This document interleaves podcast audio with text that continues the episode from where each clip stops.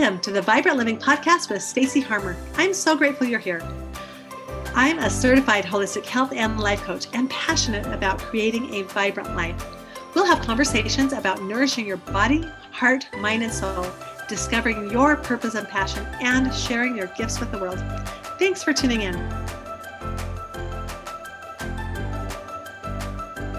This is episode 24. Gottman's principle number five dealing with conflict. Hello, everyone. Welcome back. Good to connect with you. I hope you've enjoyed the last few weeks as we have been going through the, these principles by Dr. Gottman. Well, this week we jump into conflict. But before we do, let's do a quick review. Principle number one that is building your love maps. This is becoming great friends with your spouse, taking the time to chit chat, know the details of what is going on in each other's life. Okay, number two, and as we build on these principles, just think of a house, think of levels of a house, and um, they're building upon each other. So, principle number two is fondness and admiration. This is spending quality time every day thinking something positively about your spouse, their positive traits. Think of their character traits and um, what actions validate that positive trait. And then express your fondness and admiration and appreciation for them. Often we'll think about it and may not express it. But remember that our thoughts will always take us down a path to get a result. So choose your thoughts wisely when you think of your spouse. It can be easy to get caught in a vicious cycle of negativity. Look for the things that you appreciate and think about why you chose that person to marry. Okay, principle number three turn towards your partner. This is when your partner reaches out to you. You simply turn towards him or her versus ignoring or turning away or against them. It means that you're connected together. You're sensitive to their needs and you try to be there and understand them. Principle number four this is letting your partner influence you. This is being open to your spouse and their desires. It's being emotionally available. It means that you take their opinions into account and try to yield to their desires. It's equal partnership without one person being the authoritarian in the relationship. Okay, a couple other things I want to review are the weight bearing walls of the sound relationship house, and those are trust and commitment. No matter how hard you work on these different floors of the house or these principles that I'm sharing, if there's not trust and commitment in the relationship, the house likely won't stand. This is a two way street for both partners. If trust has been broken, it can be rebuilt. It takes effort, it takes time. Okay, one other quick review. this is a review week. I want to talk to you about the four horsemen that I've introduced. It's just good to have these in the forefront of your mind of, of what can help and harm your relationship. So, these are the killers of a happy relationship. And the first one is criticism. That's negative words about your spouse's character. That's different than a complaint that you might bring up.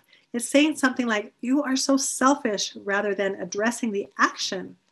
Might be a, watching TV versus helping cleaning in the kitchen or whatever it is.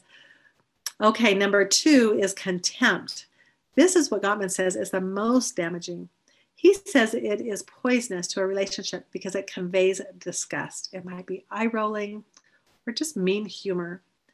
Number three is defensiveness. Being defensive is really a way of actually blaming your partner if they bring up a problem. It is like you are saying the problem isn't me, it's you. So def- defensiveness actually escalates the conflict. And number four is stonewalling. This is when one partner simply disengages or tunes out. They may want to avoid a fight, but by turning away, they're also avoiding the marriage. So, in this episode, we'll be addressing conflict, and in the next episode, the topic will be coming will be overcoming gridlock. So, every marriage is a union between two separate individuals. They bring together their own opinions, personality quirks, and values. So, it's no wonder that even in a very happy marriage, the husband and wife must cope with a number of issues, right? We all have them. Some conflicts are just minor irritants, but others can seem really complex and be intense. Often couples feel stuck in conflict and may distance themselves from each other just as a protective device. Have you ever done that? Dr. Gottman found that all marital conflicts, ranging from the mundane annoyances to all out wars, really fall into one of two categories. Either they can be resolved or they are perpetual, which means they will be part of your lives forever in some form or another. So, welcome to the human experience. Once you can identify and define your various disagreements, you'll be able to customize your coping strategies depending on which of these two types of conflict you're having. So, let's talk first about perpetual problems. Unfortunately, the majority of marital conflicts actually fall into this category. In fact, Dr. Gottman says 69% to be exact. He's done many four year follow ups on couples and finds that they are still arguing about precisely the same issue. He says it's as if four minutes have passed rather than four years. They might be wearing new clothes, altered their hairstyles, gained or lost a few pounds, but they're still having the same argument. So here's some examples. Jen wants to have a baby, but Jeff says he's not ready yet and doesn't know if he ever will. So, just this perpetual problem or argument about children or the number of children. Another one Kevin wants sex more frequently than Dana. That could be a perpetual problem. Number three, Ben is lax about housework and rarely does his share of the chores until Sadie nags him, which makes him angry. Okay, so but despite their differences, these couples remain very satisfied with their marriages because they have hit upon something and a way to deal with their perpetual problem so it doesn't overwhelm them. They've learned to keep it in a place and have a sense of humor about it. So these couples intuitively understand that problems are inevitable with every relationship, much the same way as maybe like a physical ailment that you might get. They might be like, oh, I've got this bad, bad back or this problem with my arm. They may not love these problems, but they're able to cope with them to avoid situations um, that worsen them. And they develop strategies to help deal with them. So, psychologist Dan Wile said this in his book titled After the Honeymoon. When choosing a long term partner, you will inevitably be choosing a particular set of unsolvable problems that you'll be grappling with for the next 10, 20, or 50 years. So just know that no matter who you're married to, you'll have a set of problems. They may look different than they would if you were married to someone else, but you'll always be dealing with unsolvable problems. They would just most likely um, look different depending on, like I said, who you're married to.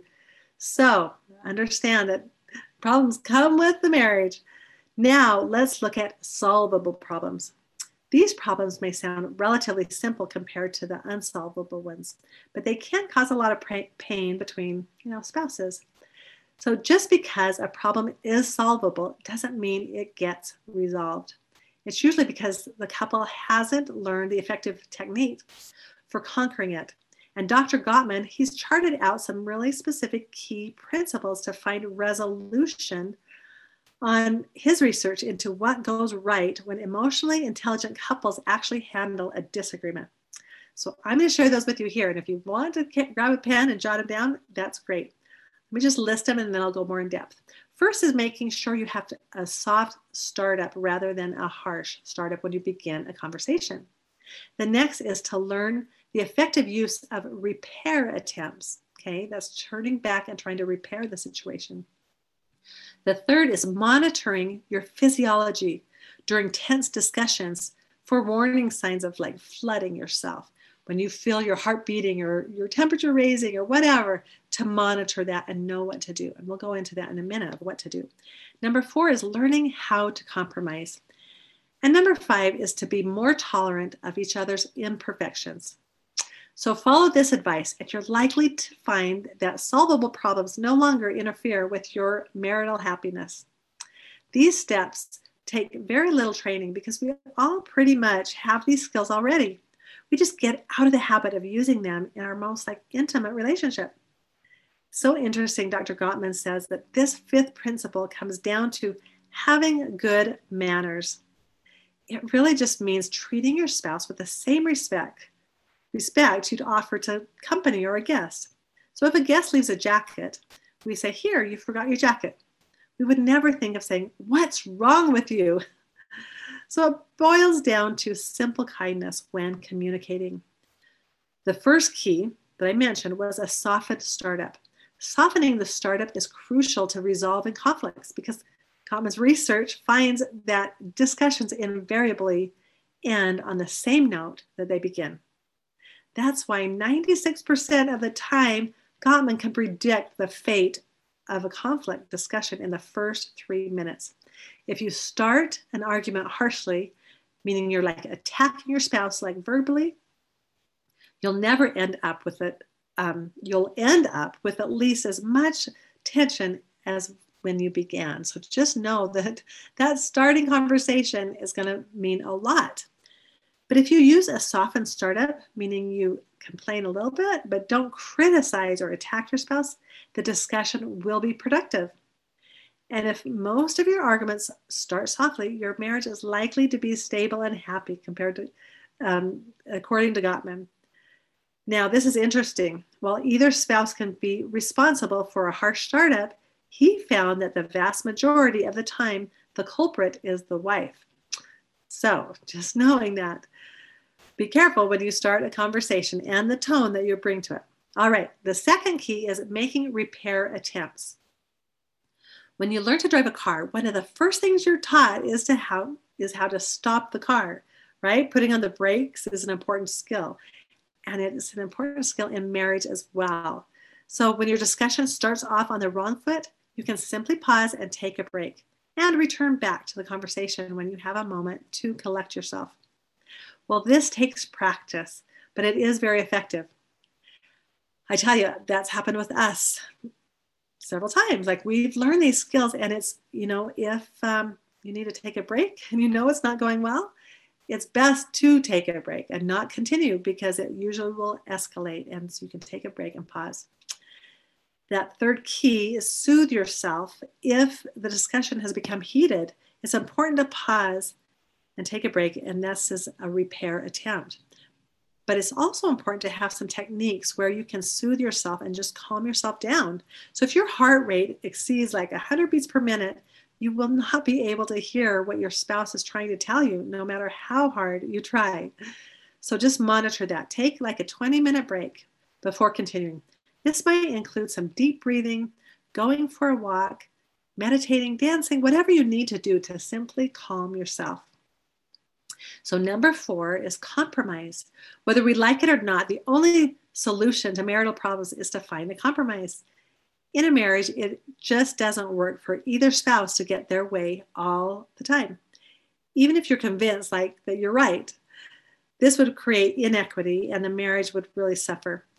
Once you're ready to compromise, there's nothing magical really about finding a solution that both partners can live with. Often, compromise is just a matter of talking out differences and preferences in a systematic way and making negotiations. My husband always says, he's an attorney and he always has these great little quotes, but he says, a problem clearly stated is a problem half solved. So when you're compromising, even being able to articulate the problem already is getting you halfway there. So a lot of times if I'm having a conflict or problem, it's helpful for me to write it out. So in my brain, I'm clear about what the problem is. A problem clearly stated is a problem half solved. All right, number five, the key is to be tolerant of each other's imperfections. Often marriages get stuck in if only, if only they were this or that, or richer, or smarter, taller, or more spiritual, or cleaner. All of your problems would vanish. wow, we know that's not true. This is where we can let go of our manuals or what we think would be best if they change. Until we can accept each other just the way we are, we won't be able to compromise successfully. Instead, you'll be on a campaign to change your spouse. So, conflict resolution is not about one person changing, it's about negotiating, finding common ground and ways that we can accommodate each other. Okay, all right, that's it for this episode and principle if you want more tools or strategies with this, you'd be better off probably to get the book, attend one of the workshops. I've got a, the workshop on my website as well as one of my programs. Then, then you are actually doing the work together. Share the podcast. Hopefully, your spouse can listen as well as you learn these principles. But the magic comes when you're actually doing the activities, okay, that go with having, you know, dealing with your conflicts and things like that. But there's many resources to help you on this topic of conflict. Thanks for tuning in today, everyone. I want to close by just letting you know that our tickets are selling now for our upcoming event. So, do you need tools to help you with your health and wellness, nourishing your body, opening your heart, managing your brain, deep breathing techniques, setting up systems for yourself and family, discovering your purpose and passion, and how to step out and share your gifts with the world? Then come join us.